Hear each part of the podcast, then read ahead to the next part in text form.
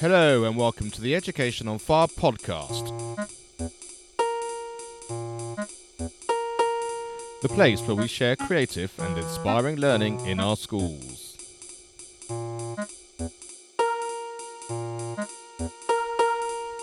Primary Music Special, episode 84. Hello, this is Mark Taylor, and welcome back to the Education on Fire podcast. And this our Primary Music on Fire education special. And I'm joined today by Carol Aviard. Hello. So we are talking really a bit more in depth today about what primary music on fire is, um, both our roles in it and exactly what you can expect if you wanted to become a member. So we're going to first of all just give you a bit of background about each other, just so that you can understand where we're coming from and, and, and the different expertise that we had. So would you like to kick us off, Carol, in terms of, of what you would do on your sort of day to day life? So, hi, I'm Carol Aviard, and I'm a primary music specialist and an instrumental teacher. So, I spend about half of my week in the classroom um, teaching children curriculum music, and I spend the other half of my week teaching piano and woodwind instruments. So, as you all know from the endless times I've told you in terms of what I'm going to be doing, but my life is split into into three areas really. I'm a professional musician and um, play drums and percussion in ensembles and orchestras and do music theatre. Um, the other third of my time is teaching percussion, doing whole class um, rhythm workshops and samba, um, and doing private and in school teaching for drums and percussion. And of course, the rest of my time I'm here doing the podcast and um, and setting up this primary music on fire. So I sort of have that sort of three way professional um, background really now in terms of how my life looks. And um, so what you can see is we've got different backgrounds, different expertise in terms of what we're doing. And I'm also quite used to producing um, school performances and, and things which you can do, other schools have come into. So we produced a World War II concert, I did a, a 60s concert. Um, and as part of my work with the National Association for Primary Education, we're starting to build up an idea of a, of a workshop and a concert that we can actually start to develop for many, many schools on a larger scale. So we've got lots of plans and lots of things that we can do. But specifically today, we're going to talk about what's inside the primary music on fire membership and exactly what you can expect and how it's going to work. So the best way to start doing that, I think, is to talk about our foundations of a musical school and what it is that we're actually trying to achieve and get across for you. So we've come up with a document on how to have a musical school, and we've come up with a document, the foundations of a musical school. So we would like every school to be able to do music just part of its day. And we'd like to show you how you could do that, whether you're doing um, literacy, whether you're doing your topic work, whether you're doing maths, how you can pull music into that. Um, and what um, we found out, what people ask me a lot is actually they don't know how to teach music. They don't understand music. And when I explain to them what rhythm is, what pitch is, and how to actually teach a song, the most basic of songs, people suddenly get the idea of it and go, oh, but I do know how to do that. So our aim is that all schools understand what music is. Therefore, they can pull it into all the areas of the school. Um, and then you can move on from there to having classroom tuition. You can have a school recorder group. You can have a school choir. You can take your children um, out onto external concerts. You can have internal concerts. And then maybe your children will take up musical instruments and maybe go off into town and county um, ensembles. I think it's important to understand if you think about it in terms of learning maths or turn or, or learning English, you need the foundations of what you're learning. You need to understand what numbers are. You need to understand how to add 2 plus 2 before you'd start doing multiplication of anything. And this is really what we're talking about. It's understanding that every teacher and every person in a primary school can actually teach music to some degree or another. And it we take it down to its really basic element of terms of you can just have the kids sat in a circle doing some rhythm games, and we've got these inside. Um, we can show you the fact that you can do this maybe when they're just standing up waiting to go for lunch. So it can be, yes, as part of a full on music lesson, but it might just be that you can integrally put it, it's part of your your day every day that actually it becomes embedded as part of what your school's about. There's a bit of rhythm going on all the time because you've got this game going on, or you might be singing all the time because when you're packing up, you're deciding you've got a song that you love that you're going to be doing as well. So it's embedding music as part of what you do, and all of these skills then as they get added forward, is you start to maybe bring in peripatetic people from your music hub or your music trust um, that as that grows, you can expand with it because you've already got the the knowledge base that the children have been exposed to as they're going through.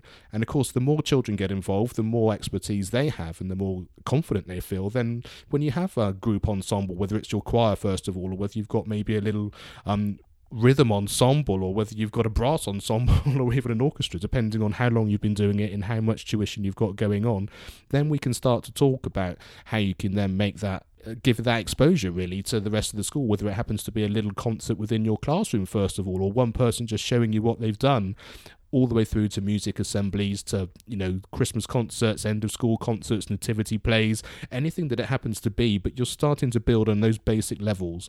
And that's really what we're about. We're not about a lesson plan where you literally follow everything from day one all the way through to the end of your sort of working life because there, there are many great examples of those things out there which you can buy into already. We're talking much more about giving you specific things that you can do just to get you going, and then we'll tell you the great resources that are out there and give you those opportunities, but also to support you ongoing what that looks like. So when you've got a question, you can come into the Facebook forum and we can answer those things so that we've got much more of a dialogue going on, really. I think that's probably the th- key mm-hmm. thing to get across. And it's a good point you made there about the resources.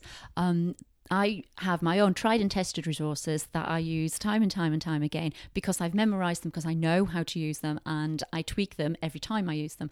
But I'm very aware that when I buy a new music book, a new song book, for every song in that book, I've got to sit down and spend a good half an hour or so figuring out what's going on in the book, whether that's reading the music, whether that's just listening to the audio track, whether that's learning the words, whether that's figuring out where the harmonies are, where the ostinatos are.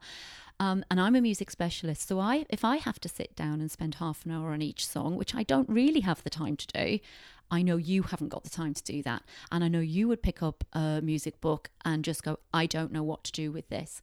And I'd like to be here to show you what to do with that book, to try and take that work away from you so that you do say, do you know, I can sing that song tomorrow in class because Carol has basically sung it to me. She showed me how to get started. I can do that. And I'm very much about getting you started.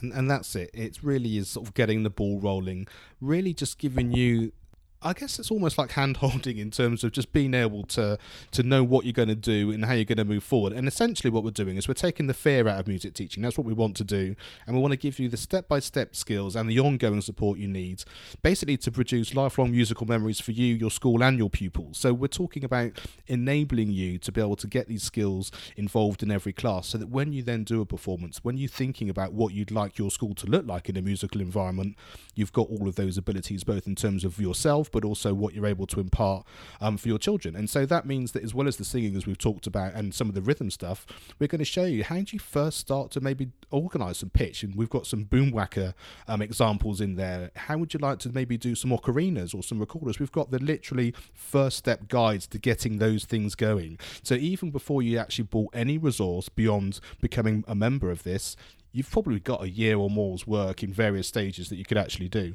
So we also need your help and your feedback. We've come up with a whole range of things which we think are supportive. We've got all of my podcasts for my music in the art season back in season four. They're all inside the membership we've got these resources, like we said, with the ocarinas and the recorders and the singing and, and samba and all of those things.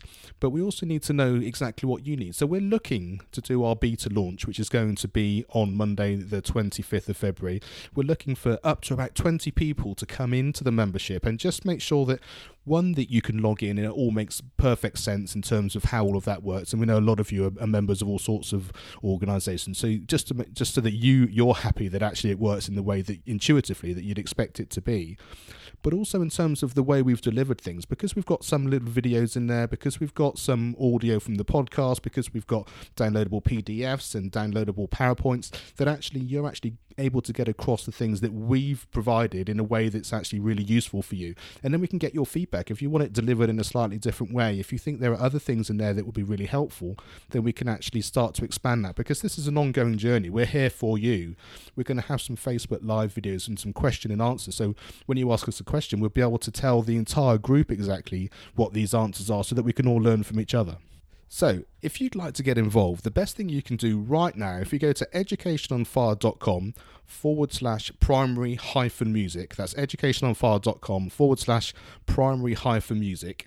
There you can sign up to the email list there, and we'll give you the first access to join so that you'll be the first people to be able to get involved in that. And there you can also download our free music games download that we have, which um, will just give you something that you can actually do very quickly, even if you wanted to do something tomorrow and sort of get an idea of the sorts of things that we can do.